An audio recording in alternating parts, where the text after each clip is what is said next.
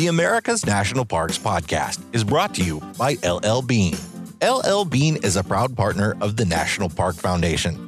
LL Bean and NPF share a belief that every community should have the opportunity and resources to experience the joy of the outdoors together.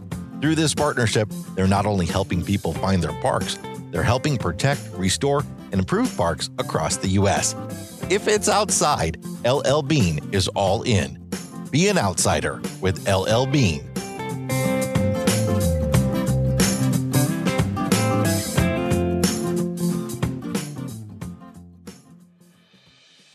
In the heart of our nation lies a riverway that has been federally protected for more than 50 years and stewarded by Native Americans for thousands before that.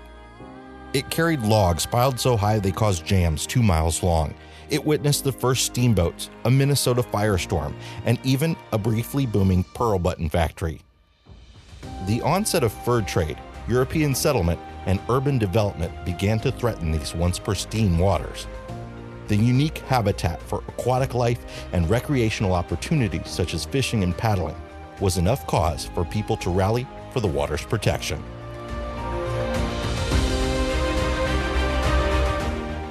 I'm Jason Epperson, and this week on America's National Parks, the St. Croix National Scenic Riverway.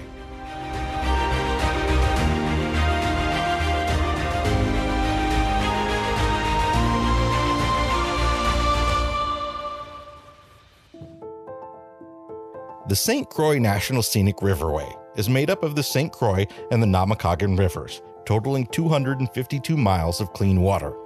The St. Croix is a half mile wide and acts as the border between Minnesota and Wisconsin. More than half a million visitors a year visit the two rivers, which are also home to seven state parks and multiple state forests along their banks. The St. Croix Riverway was historically home to the Ojibwe and Dakota tribes, who depended on the river valley for life. They were semi nomadic, moving from camp to camp searching for food. The river valley provided constant resources for clothing, homes, and tools that helped people hunt or fish. Spring meant maple sugar camps. Women organized efforts to tap maple trees, gather sap, and boil the liquid into sugar, while most of the men trapped and hunted waterfowl. In the summer, people gathered in fish camps near the confluence of the St. Croix and the Mississippi. Buffalo roamed on the hills and prairies west of the river, and resources were plentiful. Wild rice was harvested in the fall, so the Dakota returned to the northern lakes and gathered in ricing camps. The family units separated into smaller units in the winter when hunting for white-tailed deer and elk was scarce. Some tribes still have land within the watershed today. By the early 19th century, the fur trade was starting to boom in the St. Croix Valley. The Northwest and the XY were two rival fur trading companies that sent traders to build wintering posts in the valley in 1804. John Sayer set up a post along the Snake River for the Northwest Company, and Michael Curot of the XY Company built a trading post on the Yellow River, which are both tributaries of the St. Croix. For several months, these men competed for animal pelts like beaver, muskrat, mink, and otter from the local Chippewa people. Shortly after fur trading, the logging industry boomed. The St. Croix and the Namekagon rivers carried logs from the mid 1800s until 1912 when the trees worth logging were gone. Lumberjacks sawed trees in the winter months and stacked them along the shoreline until the ice thaw in the spring. When the rivers opened up, the lumberjacks dumped the logs into the river to flow down to the sawmills in Stillwater, Minnesota. In one section of the river, a sharp bend would cause the logs to pile up and cause a jam. One year, the jam stretched for two miles. Tourists stood on top of the logs in the river for photos, tiptoeing across the stacks. Ropes, steam engines, and dynamite were finally able to break apart the jam. A dam was built north of the St. Croix Falls in 1890, which helped prevent log jams by limiting the number of logs that could go through. Townspeople along the St. Croix celebrated every spring as the first steamboat signified the end of an isolated winter. Dark smoke billowed on the horizon, and teachers closed school early so everyone could gather at the levee to watch. The first steamboat to make the journey up the St. Croix River was the Palmyra in 1838. Boats with paddle wheels could carry large amounts of cargo in shallow water. A 200 ton steamboat only sat 18 inches deep in the water. Every year, hundreds of steamboats traveled up the river. though they couldn't travel past St. Croix Falls due to the rapids. Because of the river's depth, people used ferries and boats to cross. A ferry consisted of a raft with cables that connected the two shores. Operators could carry animals, wagons, cars, and people across the river, but the platforms were slow and couldn't hold very much at a time. Before long, construction began on a more efficient way to cross the river. The first bridge was built between the St. Croix Falls and Taylor's Falls in 1856. A wooden bridge connecting two cities was built in 1876. It cost money to walk across, 5 cents if you were walking, 15 cents for a horse and carriage, and 25 for a pair of horses. This wooden bridge burned in 1904 and was replaced by another until 1931 when the state of Minnesota built the current metal bridge, which is now on the National Register of Historic Places, recognized because of its age and the special moving pieces of the bridge that can raise and lower to allow boats to pass underneath. Railroads came to the St. Croix Valley in 1870, and roads were built. Today, we don't need riverboats to travel up it, but there are still boats that travel on the river for fun. In 1894, not far from the St. Croix River, a black man named John Wesley Blair was working on the limited number 4 train from St. Paul to Duluth. He lived with his wife Emma and two young boys in St. Paul. But one day on the railroad, John Blair became a hero. With the story, here's Abigail Trabue. The railroad tracks passed through a town called Hinckley, halfway from Duluth to St. Paul. The town boomed with logging in the area and had a sawmill, hotels, restaurants, and 1,000 residents. As a porter for the St. Paul and Duluth Railway Company, John's job would have likely included cleaning the train cars and carrying baggage for passengers. Being a porter would have offered steady income, but porters were often mistreated, underpaid, and overworked. On September 1st, 1894, the train departed Duluth at just before 2 o'clock in the afternoon. Blair worked to make the passengers comfortable as the train headed south toward an increasingly dark sky. No one aboard the train knew that two forest fires had started further south near the town of Hinckley. Dry summer weather, large scale logging, blowing winds, and low humidity created the perfect conditions to start two small fires near town. The area was simultaneously experiencing a temperature inversion with a blanket of cooler air trapping the warmer air underneath. As the two fires merged, the blaze punched a hole through the cool air, Hot air rushed upward and cool air came down to take its place, which fanned the flames. This rushing air created a firestorm. On the train, Blair passed around wet towels to help passengers breathe in the smoke. As the locomotive rolled closer to Hinckley, it eventually came to a stop near a crowd of 150 people. Everyone surrounded the train begging for help, having just escaped the fire in town. Blair and the train's crew helped the locals board the train as they told the crew that the bridge and station and Hinckley burned to the ground. Blair was the first person aboard the train to mention Skunk Lake, a nearby body of water. It was really more of a shallow swamp, but the engineer reversed the locomotive five miles even as the flame began to engulf the train and windows imploded. Finally, the train reached the lake, and the train's crew helped passengers lower themselves into the lake. Blair continued to go back to the train to rescue children and was the last to leave the locomotive after everyone was off. The crew and passengers stayed in the lake until the fire lost its power. A relief crew arrived from Duluth early the next morning with a handcar to rescue the passengers. The Great Hinckley Fire is still one of Minnesota's worst natural disasters, burning hundreds of square miles in a matter of hours. The official death toll was 418 people, which doesn't include the hundreds of Native Americans who lived in and around the town.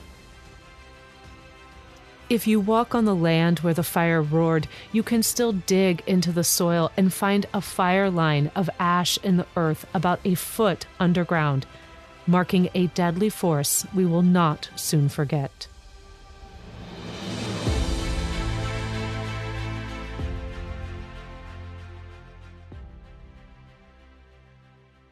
The St. Croix and the Namekagon rivers create a haven for 100 native fish species, 18 species of amphibians, and more than 50 mammals.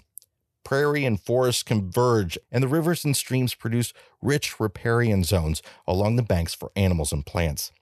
Below the water's surface, small animals latch onto the river bottom and stay in one place, surviving the winter freeze up and spring thaw year after year. These invertebrates have survived water quality changes that come with logging and dredging and were harvested for shirt buttons. Meet the mussels. Here's Abigail again.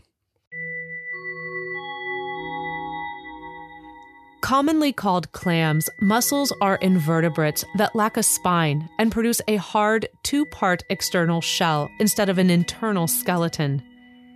They filter through gallons of water each day and eat algae and bacteria in the water through their gills. This also improves water quality in the river.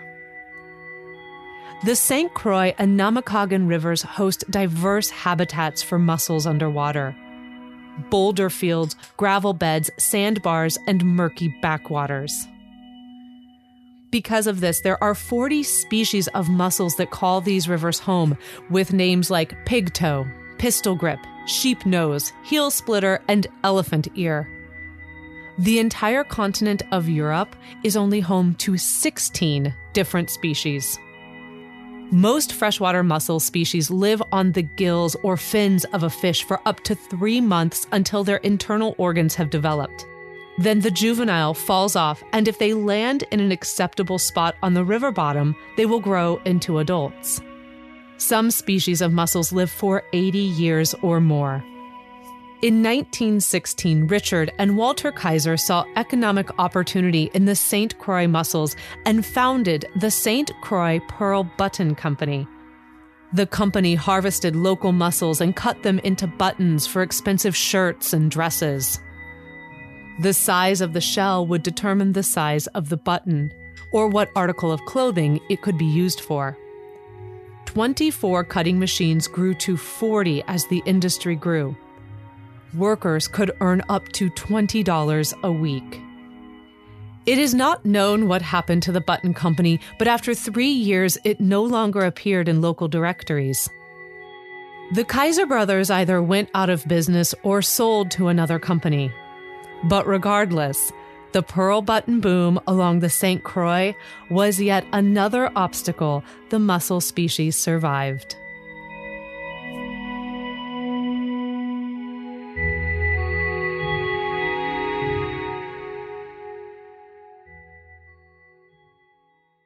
Researchers believe that all mussel species that were around during European settlement still live in the river, which is amazing given the massive impact that logging, dam building, and dredging boat channels has had on the riverbed and water quality over time.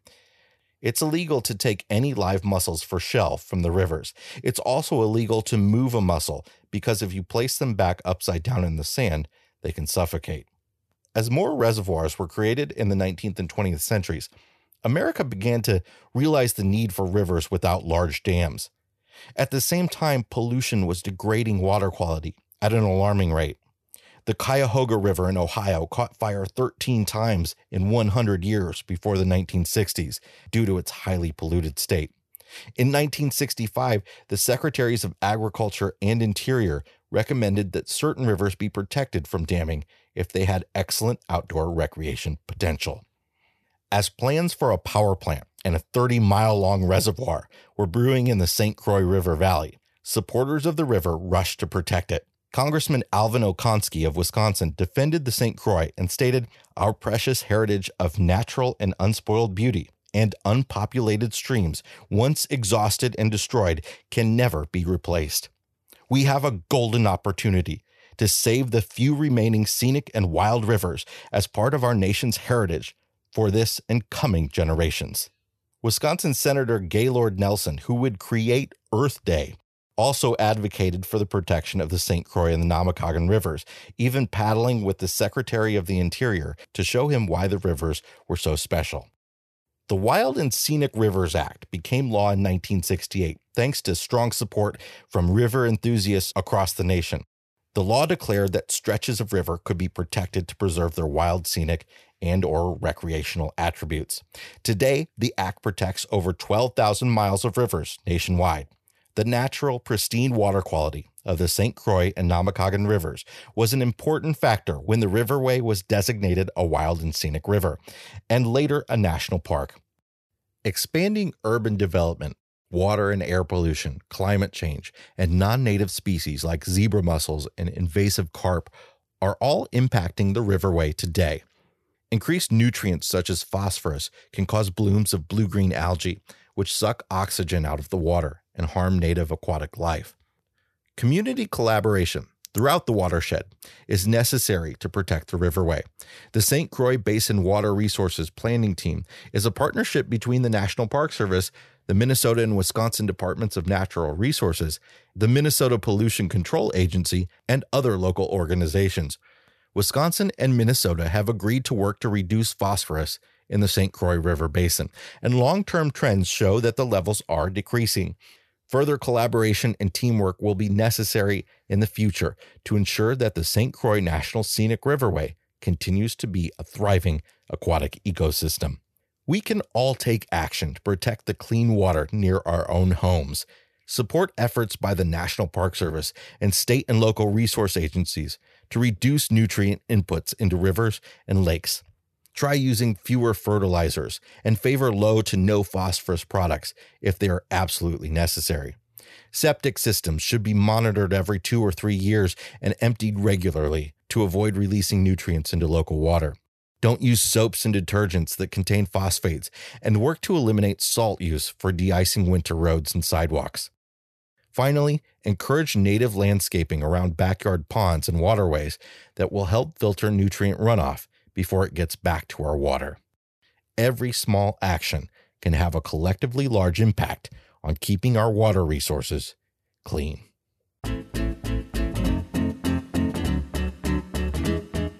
This episode of America's National Parks was hosted by me, Jason Epperson, narrated by Abigail Trabue, and written by Lindsay Taylor. Special thanks to Emily Martell for providing research about the river valley she calls home.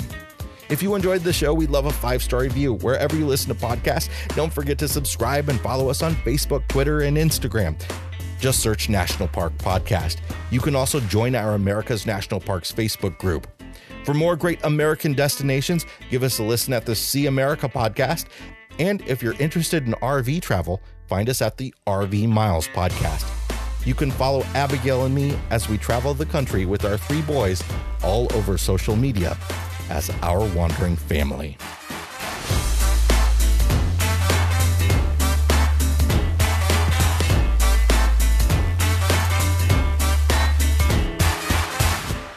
Today's show was sponsored by LL Bean.